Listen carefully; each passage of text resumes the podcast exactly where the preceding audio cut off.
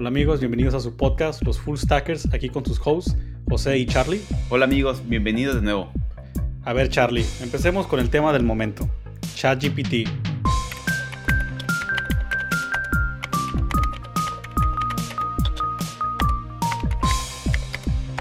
ChatGPT. Se ha estado platicando bastante en las redes sociales, ha habido más de un podcast o diferentes lugares que se han platicado de esto. Ahorita, ¿tú qué opinas del, tema de todo lo que estamos viendo en este momento?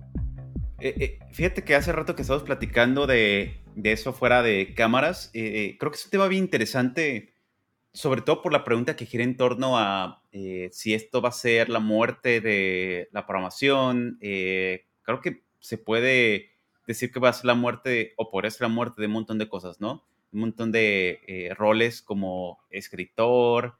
Me acuerdo la noticia que eh, platicamos hace rato de eh, que un montón de libros que están ahorita en la tienda de Amazon son eh, escritos por ChatGPT, gente que está haciendo como o jugando con el experimento.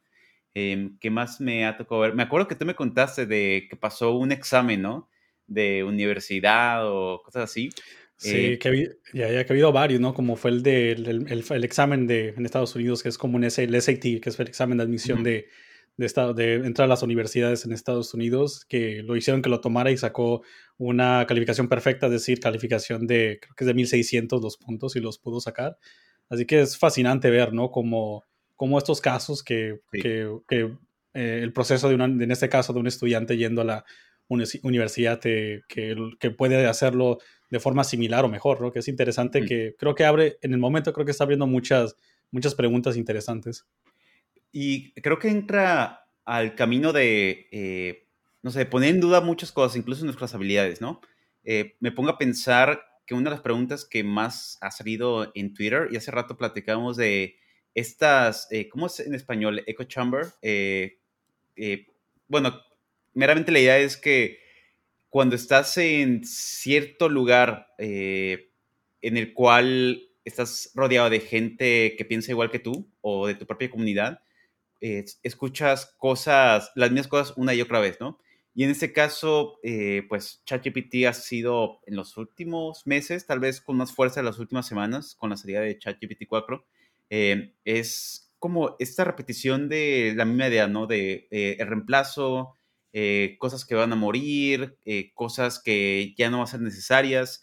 Y creo que da la oportunidad para ponerse a pensar, eh, ya con los pies en la tierra, qué significa realmente la llegada, que es algo curioso, ¿no? Como la llegada de la AI, cuando realmente la AI ha estado con nosotros tal vez detrás de escenas para un montón de herramientas, solo que ahorita ya llegó con el nombre de ChatGPT como una herramienta súper poderosa pero tener los pies en la tierra nos va, nos va a ayudar a entender eh, para qué sirve realmente, ¿no? O sea, no asustarnos y decir, ah, el primer curso que encuentre lo voy a comprar porque me va a hacer experto de ChatGPT, de alguien que ha estado usando ChatGPT por ocho horas y ya es un experto que va a enseñar a mí. Eh, o eh, para qué puedo utilizarlo realmente, ¿no? Ya, y creo que ahorita la, como se ha vuelto tan un tema del momento, el tema de inteligencia artificial creo que también se ha vuelto muy, muy popular, una referencia cuando la gente comienza a platicar de formas malévolas de utilizar inteligencia artificial. Una referencia que he escuchado muy reciente es la palabra Skynet, que la gente está platicando. La gente se menciona Skynet, para aquellos que no se acuerdan, es esta super fuerza de inteligencia artificial en las películas de Terminator, Terminator 2 y varias que salieron de, de ese tiempo.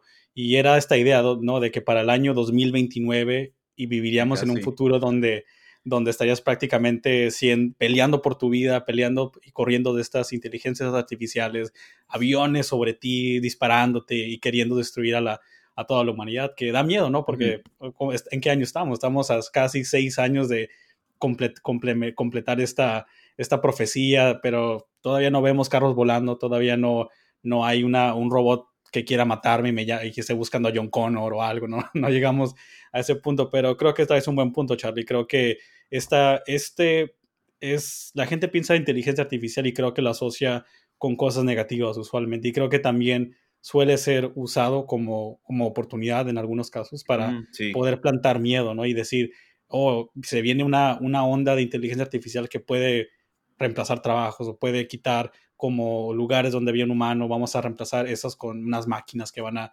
comenzar a hacer eso, ¿no? Y creo que lo, que creo que ahorita lo que estoy viendo mucho, como estas conversaciones acerca de estoy en peligro y qué tan qué tanto debería estar como cuidándome, cuidándome de eso. Sí, o si vale la pena seguir eh, estudiando programación, por ejemplo, la gente que va empezando. Eh, pero creo que cuando uno lo ve en perspectiva, tiene mucho sentido no darle la vuelta al asunto o, o quedarse en negación, ¿no? O sea, creo que una realidad es eh, la inteligencia artificial ya está aquí, no hay forma de darle la vuelta. lo hemos estado usando durante mucho tiempo, pero ahora siento que es muy visible. Em, pero hay que también quitarse un poco las ideas o lo que uno ve en estas, em, ah, creo que la palabra es cámara de eco, em, eh, el echo chamber, eh, que solamente nos va repitiendo, ChatGPT es esto y luego te va a reemplazar. Em, porque platicamos hace rato qué es lo que hacemos en el día a día, ¿no? Al ser ingeniero de producto en Roblox y Google. Y aquí compartiendo lo que me toca hacer, eh, no veo o no me he visto en la necesidad cualquier día de decir, tengo que hacer todo este feature, eh, voy a irme a, eh, ponle ChatGPT el nombre que tú quieras, en este caso Bart, y escribirle, oye, quiero hacer este feature eh, que es gigantesco, te pongo un prompt y me hace un resultado, ¿no? Lo que sí he visto, y lo relaciono un poco más a lo que hace Copilot, y creo que lo relaciono a Copilot porque está en contexto. ChatGPT siento que ahorita es, es, es algo bien tedioso porque implica salirte del contexto de lo que estás haciendo, agregar la información y obtener un resultado. Por eso me gusta más eh, eh, relacionarlo un poco a lo que hace Copilot, que sigue siendo, ya vimos que la, eh, en el anuncio hace poquito usa ChatGPT, pero me gusta el contexto, el concepto de Copilot porque está en contexto a lo que está haciendo, ¿no? Que es programar y obtener resultado. Pero lo que yo lo veo muy útil, em, en este caso práctico del día a día, es que Mm, pues siendo realistas, no me genera todo el proyecto o todo el feature completo, pero sí me, eh, me ofrece pequeños fragmentos que a mi parecer son tediosos o que implica investigar un poco eh, otro archivo para saber qué propiedades hay o qué elementos hay o de qué se trata, pero me, eh, me ahorra saltarme entre esos archivos y trabajar mucho más rápido, ¿no? Lo veo como un boost de productividad, pero esta practicidad pues también me hace darme cuenta pues de qué se trata realmente, ¿no? O sea, tal vez eh, el caso que también me viene mucho a la mente cuando estoy en Twitter es que veo ejemplo tras ejemplo tras ejemplo de personas diciendo, ¿saben qué? Hice un proyecto completo usando ChatGPT y luego ves el ejemplo y es, eh, no sé, hice un, eh, una página que se parece a Netflix o use, hice un jueguito, el Space Invaders o el, el, la Viborita y si te puedes a pensar, pues esos son juegos que han estado en la web mm, años. No me imagino ya cuánta gente ha de haber hecho ese ejercicio mil veces. Pues obviamente ChatGPT tiene suficiente información de proyectos que han ocurrido millones de veces y pues te va a dar el código, ¿no? Ya, creo que lo que tiene ChatGPT que puede, como lo pongo, puede sintetizar y buscar información como si yo le doy un ejemplo, ¿no? Como dame las diferencias entre Go y Rust. Y lo que va a hacer probablemente es buscar diferentes recursos con esta información y sintetizar un resumen de ello, de que Go pues tiene esta, esto lo que hace con la memoria versus Rust, que hace esto, aquello. Y creo que lo puedo ver como tú dijiste, ¿no? Como que ChatGPT no necesariamente te va a poder generar algo completamente nuevo, probablemente va a sacar algo, tal vez le meta un pequeño detalle nuevo, un color diferente a Space Invaders o tal vez un un pequeño twist o un pequeño cambio en las reglas o algo, pero nada necesariamente nuevo. Creo que el mayor poder que yo veo en, mi día a día, lo que yo, yo veo es como, lo veo más como inspiración, como en el sentido como un, segundo cerebro, como si veo, lo veo como, se ocupo que me des una idea de, con un poquito de contexto, cómo haría, por ejemplo, implementar, ocupo ahorita un web crawler, ¿no? Ocupo que me des un web crawler, que es que se meta a la web, me dé unos links y que me dé un algoritmo que lo haga en Python y en Go y todavía falta otra cosa, ¿no? Creo que, creo que esa operación, por ejemplo, un web crawler es algo que utilizamos y se ha implementado tantas veces y se ha usado en muchos sistemas, al igual que decir algoritmos clásicos como un B plus 3 o decir un, este, un, un, breadth first search o cosas por el estilo. Creo que más que nada es como todavía faltan partes importantes que es cómo voy a tomar esta idea, cómo la voy a integrar dentro de mi repo, cómo le voy a hacer unit testing, cómo le voy a hacer lo que le llaman integration testing, que viene siendo conectarlo con otros servicios dentro de la empresa y, también como tal vez tienes que hacer un twist donde tal vez la implementación que te da GPT no utiliza una, una, estructura de datos que no tiene sentido para tu solución y vas a tener que torcerlo un poco la solución. Y creo que eso es bueno, creo que es bueno en el sentido que te da algo con que empezar, con algo como lo veo como si eres un músico, no quiero, no me des una canción entera, como le, puedo pedir que me una canción, pero va, a sonar un poco repetitiva y un poco medio, medio fea. Y dile, pero dame con un pequeño snippet, como un poquitito de, como, como, como un riff de, de Led Zeppelin, pero que suene más pop o que suene más como, más como esto y, y te da algo con que empezar ya. Y creo que es algo súper padre, como digamos, alguien que está aprendiendo un lenguaje nuevo un lenguaje, un lenguaje de programación, aprendiendo música, creo que ocupas pequeños como snippets o pequeñas motivación para decir, oh, mira, quiero, oh, sí suena como, como, como algo que yo quiero hacer y te permite como empezar con eso como un escalón y de ahí tú te agarras. Como creo que es, como eso, como que te ayuda a empezar y arrancar y continuar como viendo cómo, cómo, qué más puedes hacer con ello. Fíjate que un, ahorita que lo mencionas, un caso que me acuerdo, eh, creo que es el equipo de Vue, eh, pero no me acuerdo bien, es que querían alimentar, eh, no sé, digamos que su instancia de ChatGPT con, sus con su documentación, para que cuando la gente quisiera, pues, encontrar una respuesta, no sé, preguntara, oye, ¿cómo...? Se, lo voy a decir mejor en React, que es lo que me acuerdo. ¿Cómo puedo cambiar el estado de una variable, no? y ya te diría, ah, pues fíjate que está use state y ya tú podrías preguntarle más cosas de, oye, pero es que es una variable de tipo objeto, ah, pues fíjate que puedo usar esto y esto. Entonces, eh, o sea, lo veo también muy útil para ese tipo de preguntas, ¿no? Como tú dijiste, como un segundo cerebro o como, le dice, como ese ejercicio del patito que le preguntas cosas y es para que tú te... El, el, este, el, patito de goma, ya. sí, para eh, desenvolver tus ideas. Em, lo veo como ese tipo de situaciones, ¿no? Eh, tal vez me imagino también de forma muy cómoda, eh, no teniendo que estar buscando por toda la documentación por mi cuenta para encontrar una respuesta, ¿no? Sino preguntarle a ChatGPT, oye, eh, tengo esta duda, contéstame.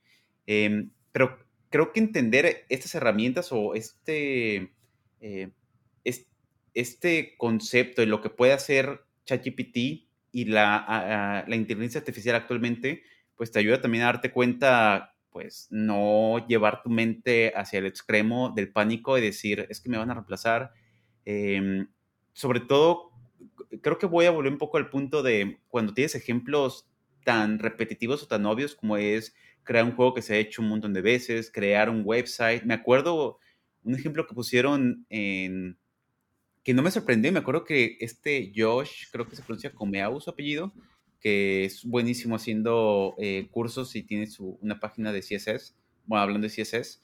Em, él habla de este caso que pusieron en el demo de ChatGPT en la versión 4, en el cual dibujan una servilleta, un website, y le toma una foto y ChatGPT en la versión 4 ya reconoce imágenes, ¿no? Y crea el código de eso. Pero pues la página web era como un header, un body y un footer. Y no sé, como que vea a la gente diciendo, wow, está impresionante eso, ¿no? Y, o sea, a mí no se me hizo tan impresionante. Creo que tal vez lo impresionante es que pasó de imagen al código, cool. Em, tal vez se me hace una forma más amigable para que la gente con cero experiencia en desarrollo pueda hacer sitios rápidos. Eh, me imagino ni siquiera reemplazando Webflow, sino que Webflow viendo eso diga, me voy a meter modo turbo, meto inteligencia artificial y yo con estas herramientas te digo, ¿sabes qué? pásame una imagen, yo te creo el site y aparte te doy la posibilidad de tú meterle customizaciones, ¿no? Que moverle el header a otro color y cosas así. O sea, hacerte la vida más fácil. Eh, pero si te fijas, siguen siendo como estos conceptos de pequeños chunks, pequeños fragmentos con los cuales tú puedes al final tal vez crear algo. Y sí me imagino en un futuro, eh, no sé cuándo, pero en un futuro en el cual uno pueda crear un feature completo ofreciéndole prom y un prom y un prom y un prompt eh, para llegar a, crear todo lo que necesitas. Pero aún así, el blocker que veo es que cada codebase es, mm, no sé si único, pero es complejo por su propia cuenta. Eh, hay problemas básicos que se repiten, sí, pero luego comienzas a crear sobre los problemas de tu compañía, que no son los mismos que de otra empresa y por eso hay piezas que se reducen entre empresas que, al ser open source. tú, de seguro tú vas a ver esto, ¿no?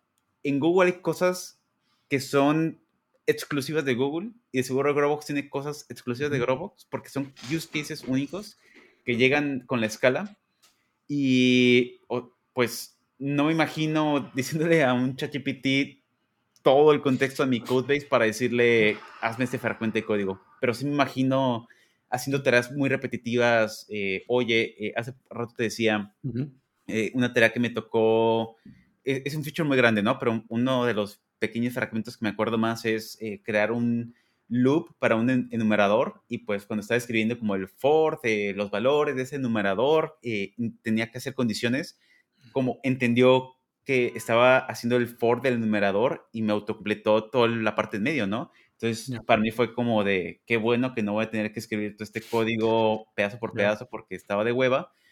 Y ahí es sacarle jugo a la herramienta, ¿no? Pero eso es muy, muy, muy, muy lejos a decirle, eh, oye, eh, reaz todo el componente de, de, la página de acciones de YouTube eh, a esta nueva tecnología o mm. cámbiale esto, ponle animaciones y demás. No imagino todavía eso porque es muchísimo contexto.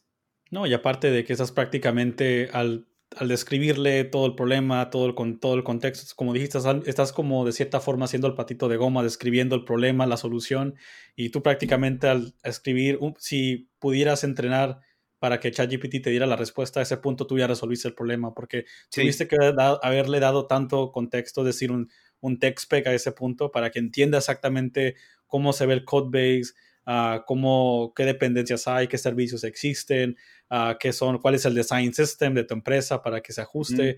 es como para poder decir cómo exactamente, para que dé la solución que, que la escupa y la pueda utilizar. Estamos muy lejos de, de llegar a ese punto. Creo que para eso tendrías que entrenarlo y entrenarlo y como, como tú dices, ¿no? Como darle información de la empresa a ChatGPT estás prácticamente exponiendo IP, ¿no? Como información que es como, como el intelecto de la empresa, como, como que está patentado y eso no puedes meter eso, que es otro problema, ¿no? La legalidad de esto. Así que creo que ahorita el, el, el, gran uso que se puede dar ahorita, que es como tú dices, ¿no? Como utilizarlo para estos casos como muy, muy ya isolados de, de todo, como decir, voy a implementar una función que tiene un, algo muy particular que me resuelve y puedo generar unit test, no integration test, unit test, porque eso es algo que está separado de todo el ecosistema, de todo el code base de tu empresa y solamente se enfoca en un problema que lo haga muy bien.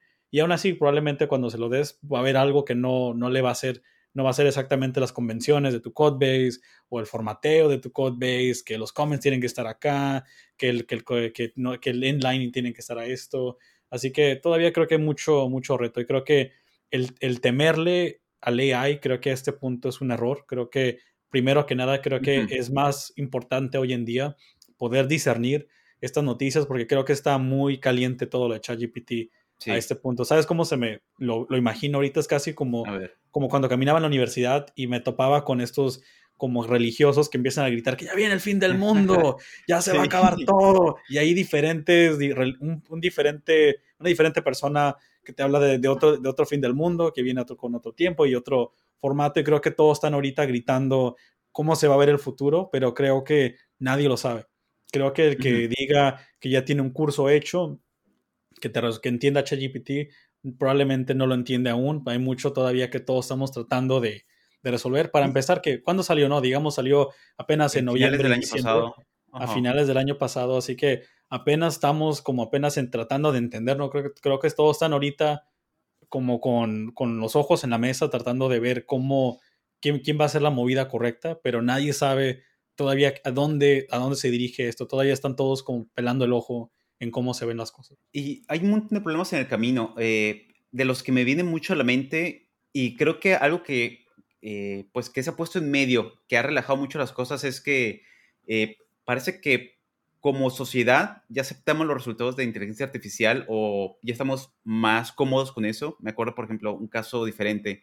Cuando Google salió, que la gente estaba de, es que hay una camarita en tu lente y si me estás espiando y demás. Creo que ya estamos un poco más cómodos con tener inteligencia artificial y asistentes alrededor de nosotros. Por eso ya pudimos llegar a parte de un generador de contenido que es un robot Em, pero eh, el problema que al que todavía, todavía estamos expuestos es eh, que estos bots generan contenido de una forma, o te lo dicen de una forma tan segura, que lo damos por hecho, ¿no? Y ya cuando comenzamos a hacer el fact-checking, pues es eh, un montón de cosas súper diferentes, ¿no? unas cosas que son reales, otras que no pero no tenemos todavía los sources, a menos que investigues por tu cuenta, pues para saber si ese fact-checking eh, es real, ¿no? O sea, si realmente es, información que eh, es válida. Me ha tocado ver a veces con el código que a veces la gente se asombra porque copia y pega y dice, wow, funcionó. Eh, ya cuando empiezas a ver cosas un poco más complejas, no funciona tan bien. O, por ejemplo, ya ves que estamos haciendo la traducción de un documental, ¿no? Y usamos ChatGPT eh, para darle formato a los textos, no para traducirlos. Eh, y de los que más eh, me acuerdo es que al darle el prompt de acomódame, porque me acuerdo que tú me diste este tip, ¿no? De que tuvieran como cierta anchura el texto, al decirle como, ten esta anchura, y luego le decía, le pasaba otro plazo de subtítulos y le decía, vuelve a hacerlo, lo hacía, y luego una tercera vez, y luego de repente, ya si no ponía atención, eh, se me iba a ir que ya no estaba dándole formato, sino que quién sabe por qué comenzaba a, el texto que yo le había dado en español, comenzaba a traducirlo en inglés y no era para nada lo que yo quería, ¿no? Pero era en inglés con el formato que necesitaba eh, de un tamaño máximo de, de, caracteres y se me hizo extraño eso, ¿no? O sea, eh, me imagino situaciones en las que la gente está confiando a ciegas de sí, lo que me está generando es certero, es válido y demás y o sea, yo me puedo pensar que hubiera pasado si yo no hubiera checado que estaba produciendo los fragmentos. Eh, incluso me tocaba ver que algunos fragmentos, eh, y esto ya son del modelo 4, algunos fragmentos de, los subtítulos los borraba. O sea que, porque el formato que usamos, que es SRT, un estándar de subtítulos, em, tiene numeración 1, 2, 3. Y de repente, al darle formato, borraba fragmentos y ya no está el número 5, por ejemplo. Entonces tenía que yo de nuevo volver a checar que los fragmentos estuvieran ahí eh, y quién sabe por qué después de cinco o seis veces se moría. Ah, también te acuerdas que a veces le damos como inputs y dejaba de completar como hasta cierta línea. Entonces, todavía hay muchísimo, o, sea, quitando la, parte mágica y eh, de miedo que muchos medios ponen, porque sí es un tema de clickbait, ¿no? Eh, sí me imagino el furor que debe ser de si no te prendes o si no te vivas, eh, tu trabajo va a morir. Em, pero ves las herramientas y las veo bien útiles, de nuevo, para cosas bien concretos, pero conforme va creciendo el problema o se vuelve más complejo, uno tiene que estar bien encima de la herramienta para ver que está haciendo las cosas bien. Y todavía para futures más complejos, ni siquiera te es útil para todo el future, es para pequeños fragmentos, ¿no? Entonces creo que ya cuando lo estudias, eh, o por ejemplo, otro caso que me viene a la mente, a ver si, si te ha pasado, eh, hay muchos problemas que me ha tocado en, los que no tengo que checar ni Stack Overflow ni googlear, sino tengo que checar recursos internos de la empresa. Entonces, a veces con la situación que leo es, es que ya no uso Stack Overflow porque está ChatGPT, yo me puedo pensar, mm, ya llevo en los, en los dos años que llevo en Google, las veces que he usado Stack Overflow han sido dos veces, tal vez, tres veces, porque todo el codebase que veo o todos los problemas que tengo son internos, ya no son problemas que están externos, ¿no? Son bien acoplados al codebase de la empresa y ya no es como cómo hago un loop, cómo hago otra cosa, la API de Android y demás, son cosas bien exclusivas al codebase. Entonces, pues eh, cuando escucho como ese problema, tal vez ya estoy como eh, o tú y yo ya estamos en otra burbuja, en otro contexto, en el cual pues la solución no se arregla preguntándole a ChatGPT, ¿no? Sino investigando con un montón de personas, juntando mentes, eh, y tal vez ahí se me imagino un ChatGPT diciendo, eh, o tú diciéndole, tengo estos cinco pensamientos o es lo que cinco personas me dijo, encuentro un patrón en común. Ya, y creo que el problema ahí es de que estás como, la gente lo está usando afuera, lo están utilizando, pero ahorita las empresas están en un estado donde utilizarlo y meterle información, no puedes hacer eso y prácticamente todo lo que usamos, incluso si te metes a Stack Overflow, como dices, no puedes buscar información como IP de, de, Dropbox o de Google, no lo vas a encontrar afuera y ocupas prácticamente meterte a Slack channels o, o donde sea que guarden archivos dentro de tu empresa, ver la información, discernir la información y ver qué, en qué estado está y, prácticamente tomar una, una decisión de eso. Pero me gustó lo que dijiste, que es un buen punto, de que esto al final, aunque lo tuvieras de forma interna, que hubiera un ChatGPT interno, creo que un reto es la parte de, tiene que haber un humano siempre, un operador que esté decidiendo y tomando información y, tomando la decisión de, ¿está correcta la información? Si cumple los requerimientos, es algo ético que, que, haga lo que tenga que hacer.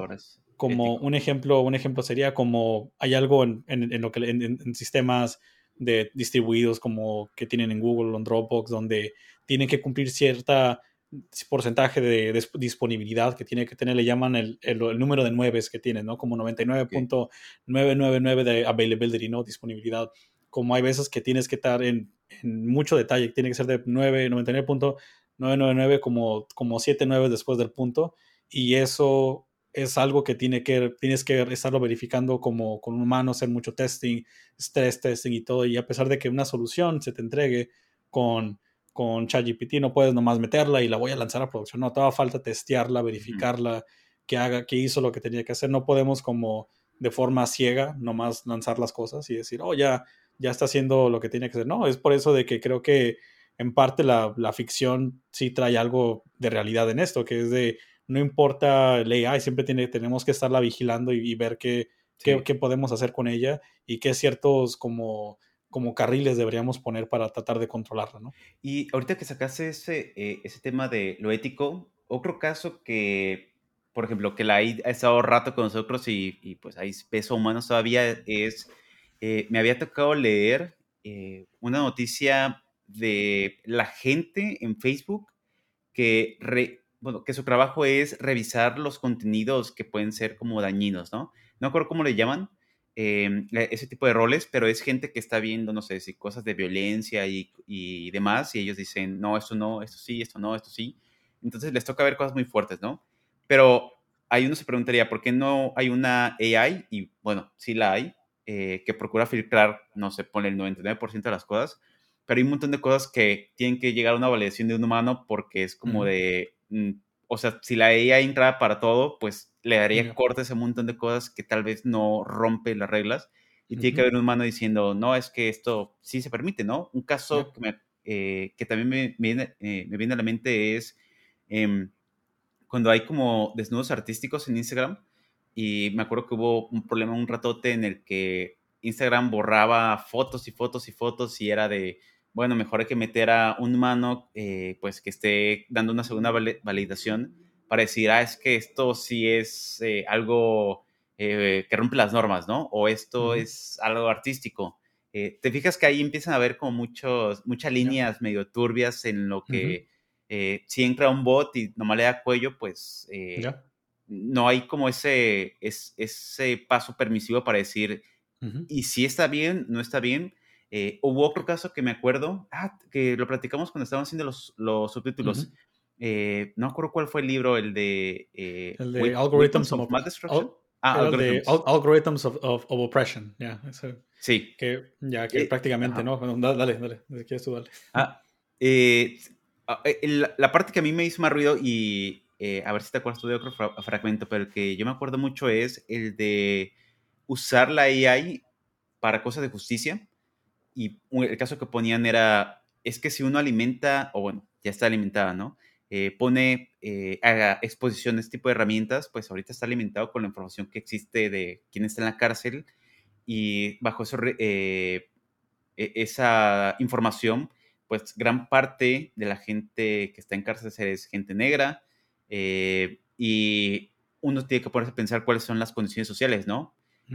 la condición social en ese caso es que mucha gente negra no tiene oportunidades. Sabemos que hay un montón de discriminación y un montón de eh, pues, injusticia social.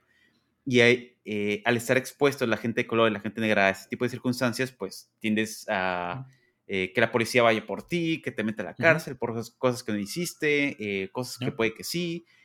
Y considerando que eso ya es información que está en los databases, si eso se lo das a la AI, porque pues es la única información con la que la puedes alimentar, y pones a juicio a dos personas, eh, este ejemplo que ponían, eh, si es una persona blanca, pues la data que va a tener es, si lo suelto ahorita, eh, ya ves que después de un crimen eh, hay casos en los que puedes decir, puedo salir antes y te meten como otro juicio y te dicen sí o no.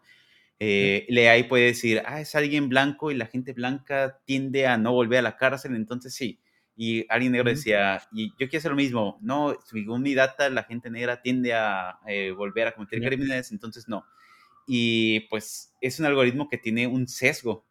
Em, y pues no es algo imaginario, eh, es, es, un hecho, ¿no? Entonces, considerando que también la información está sesgada, es otro problema que la CIA tiene ahorita. Exacto, es como puede, un problema que puedo ver es de los que creen que funciona, puede que los que, los que aseguran que funciona tal vez piensan igual, porque tal vez tienen algo en común con los developers que escribieron ese código, tal vez tienen la etnia en común, su raza, la cultura, el país donde crecieron y hay como un bias, una letras atrás de ello, ¿no? Que, que es algo interesante que cuando la gente piensa que es algo que menciona el libro, ¿no? Cuando la gente piensa en algoritmos, cuando tú piensas en computación, la gente piensa, e, es objetivo, es frío, es algo que toma una decisión mm, que no tiene nada que ver con política, no tiene nada que ver con las ciencias artísticas ni nada, pero en realidad es el código está hecho por humanos, ¿no? El código, el código, una computadora es tonta y no, tiene, no sabe nada del mundo y uno tiene que programarla, tiene que prácticamente darle el código, la lógica para que lo pueda hacer. Así que hay que, hay que, eh, hay que cuestionar qué es lo que pide el libro, hay que pensar que los resultados que te das algoritmo sean un search engine, sean, digamos, un sistema, un backend o lo que sea que produce esto, es cuestionarte los resultados que estoy viendo del sistema que estoy viendo. ¿Qué, qué me dicen? ¿Cómo puedo notar algún bias? Como en el caso de Google, Google es como los resultados que veo. ¿qué, ¿qué, noto algo interesante? Como qué bias acerca de lo que escribí se puede notar en los top results, como, ¿qué me dicen? Me dicen que, uh, como si yo busco, busco información acerca de mí mismo, busco algo acerca de mi cultura y, busco cómo me lo, cómo me lo describe una, un search bar, sea Bing o otros, uh, me puede decir algo acerca del sistema, me puede revelar cuáles son los valles, ¿no? Que esto es algo que siempre hay que seguir haciendo, ¿no? Como al usar ChatGPT también es como lo que me está entregando, es cuestionarte también, es como los resultados que está produciendo el modelo que fue entrenado y todos como les doy crédito, ¿no? Los ingenieros que por fin hay algo de AI que la gente con el que puede jugar y puede por fin tener como esa cercanía con inteligencia artificial, que es donde creo que viene la, la emoción, pero también es cuestionarte cómo, cómo fue entrenado este modelo y qué, cuáles son los momentos o ciertos prompts que, que tal vez muestren esos valles que existen atrás de, atrás de ello. Y fíjate, eh, para agregar también al tema de, eh, no sé, creo que se relaciona un poco a eso, me acuerdo que hace poco leí un artículo em, que giraba en torno a si la inteligencia artificial, ¿cómo le dicen? Es, no me acuerdo si la palabra es sentient o algo así. Eh, bueno, que tiene sentimientos, ¿no? Que, que tiene raciocinio. Y me acuerdo que eh, eso lo leí de, o lo platicé con un ingeniero y decía, eh, o sea, es que eso es ridículo porque hay que ver las cosas como son. Eh, ahorita lo que es ChatGPT y ese tipo de herramientas, lo que hacen es generar contenido. entonces, no es que el, la máquina esté pensando y diga, le voy a escribir esto a esta persona. Son modelos que están entrenados para generar texto. Entonces, lo único que hacen es, tú le haces una pregunta, tienen un montón de condiciones atrás, juntan las frases que se acoplan mejor unas y otras y te da un output, ¿no? Pero no es una máquina pensando, es una página, es una eh, herramienta que tiene condiciones, que tiene eh, un montón de branches para decir, esta es la respuesta que mejor se acomoda a lo que te preguntaste. Eh, ahí no es como para quitar un poquito el, miedo de, ah, es que está pensando y genera ese contenido. Es, son general, ahorita, ¿cómo le llaman? creo que sí tal cual usan la palabra como que generan contenido, generan textos y son muy buenas haciendo eso. Em, pero yo creo que eh, un paso importante es aceptar la inteligencia artificial en el día a día. O sea, sin duda, eh, o sea, llegó para quedarse, no hay forma de dar la vuelta. Eh, pero también tiene los pies en la tierra de, pues, cuál es el potencial que tiene, ¿no? Ahorita. Exacto, y creo que, creo que en, temporada, en la, temporada pasada platicábamos mucho acerca de la guía de entrevista, ¿no? La guía de cómo dominar la entrevista técnica, ¿no? Pero creo que aquí, este año, creo que una guía importante es cómo navegar el mundo de AI este año. Creo que va a ser el tema de, de, importante, ¿no? Y aprender y, como tú dijiste, tener los pies en la tierra y saber qué hacer cuando te esté llegando esta información en muchos aspectos, ¿no? Porque creo que lo vamos a ver en diferentes lugares el AI presente, ¿no? Desde dentro de nuestras empresas, que se discute cómo está moviendo AI, la dirección ah, y la estrategia de la empresa, eso es uno. O también afuera, cuando estén hablando de cuáles son los trabajos más candentes en esta época, dónde se está contratando más. Y también cuidado, ¿no? Con los rumores acerca de ah, los peligros de AI, los trabajos que ya no van a existir o, clases que prometen te voy a dar todo el conocimiento para que seas contratable en el área de AI, ¿no? Creo que ahí va a haber muchas de estas cosas que creo que podemos como ofrecer algunos recursos, algunas formas de navegar esto. Y, eh, de hecho te preguntaría a ti, Charlie, como dando, dado esto, tú como tú, para ti, ¿cuáles serían los tips, como ahorita para, para cerrar, como los tips para decir, estos son los que, lo que yo haría para poder navegar este mundo, este 2023 con todo lo que tenemos? Es, es una pregunta. Fíjate que siento que eh, las últimas veces que me he preguntado qué tengo que hacer diferente, siento que las piezas ya se han acomodado para mi trabajo, ¿no? Por ejemplo, tal vez en el caso de Copilot sé que pues, es una herramienta de paga, em, pero por ejemplo, creo que familiarizarse con ese tipo de herramientas, incluso probarlas eh, y ver si te gusta, yo siento que son un boost de productividad muy, muy fuerte. Eh, entonces, eh, yo sí me daría la oportunidad de pagarlo y explorar el potencial, ¿no? Eh, de ChatGPT, no sé si lo pagaría, creo, porque ya ves que hay una versión gratis, ¿no?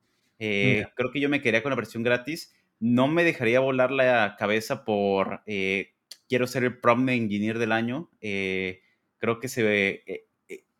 O, un tip que me viene a la mente es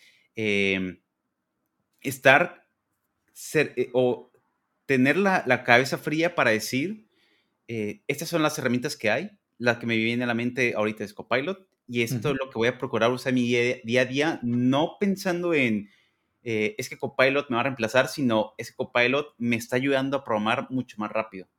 Eh, y creo que tener eso y, sacarle, incluso ni siquiera como, no me pondría a investigar si Copilot tiene cursos, o sea, se me haría como muy raro eso Creo que me iría solamente a, ver qué puede hacer Copilot por mí. Vimos ahorita que la, hace ratito, ¿no? Que la versión X eh, tenían que te generaba documentación, eh, que te generaba unit testing, todo eso. O sea, me imagino, eh, casi casi te lo veo como, no sé si te, si te ha tocado usar como los snippets, como plugins de VS Code que generan snippets. Imagino eso, pero modo turbo. Eh, y pues si hemos usado snippets desde hace 10, 20 años eh, y hemos estado felices con eso, pues esto está mucho mejor porque son snippets con contexto.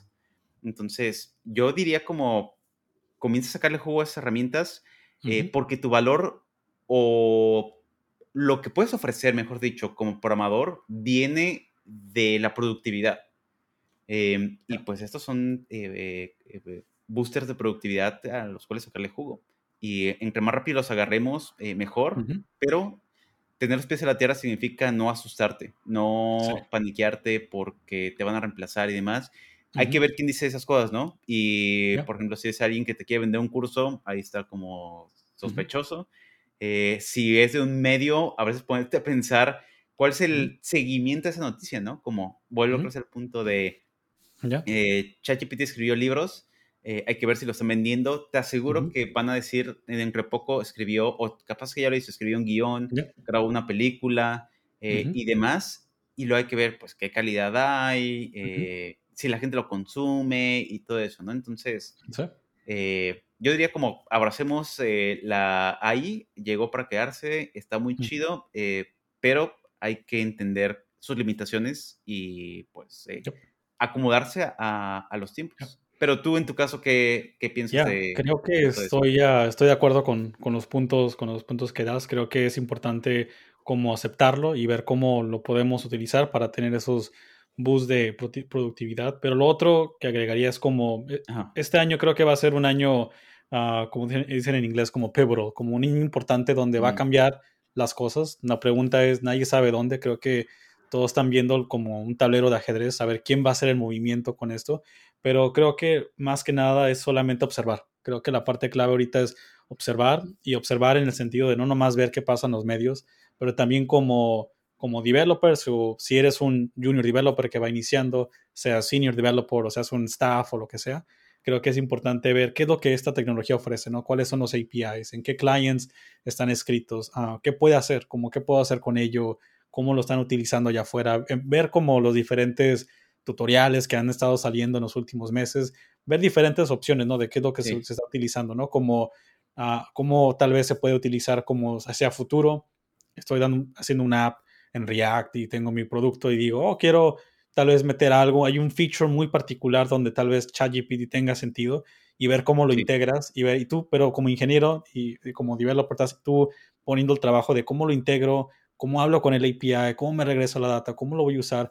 Y creo que ese skill de entender que es lo mismo, ¿no? Como al igual que cuando salió Django, al igual que cuando salió React, creo que todos tuvimos que aprender la documentación y se vuelve parte del toolkit, ¿no? Creo que a este punto no hay día que no utilice un poco de todo. Se, queries de SQL para jalar datos de un experimento, que use un poco de React para cambiar el, el UI, ¿no? Que, que use un poco de Go o de Rust para cambiar algo en el backend. Creo que Tal vez va a haber algo así con ChatGPT, como va a ser algo parte del toolkit, pero todavía se está como moldeando cómo se va a ver eso al final. Creo que todavía hay mucho, como dicen, mucho millaje que vamos a recorrer este año y en los siguientes años, pero como no perder el dedo del renglón, creo que más que nada diría que hay que mantener los ojos en los docs, en anuncios de esa tecnología y ver cómo va, cómo va evolucionando.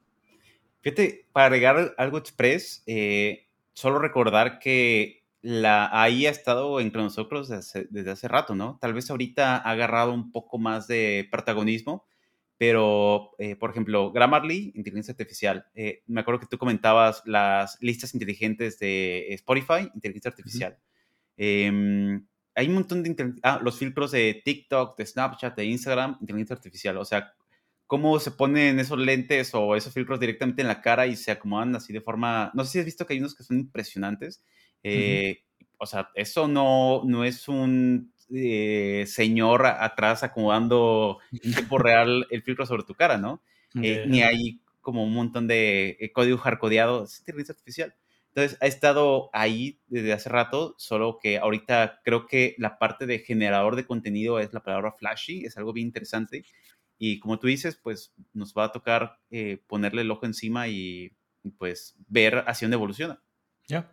Ya, eso creo que va a ser la parte, digo, la parte de observar y ver las noticias, ver cómo va cambiando.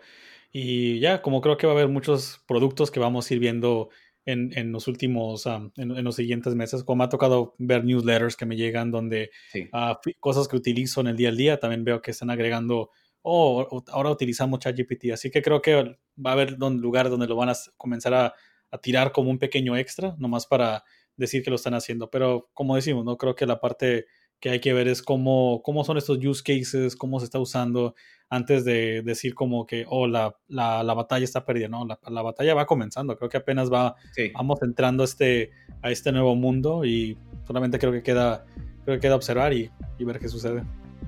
Sí, súper de acuerdo. Entonces, eh, este es el, el, inicio de la nueva temporada de los Full Suckers eh, con un tema eh, clickbait de inteligencia artificial. Y bueno, nos vemos en el siguiente episodio. Hasta luego, amigos.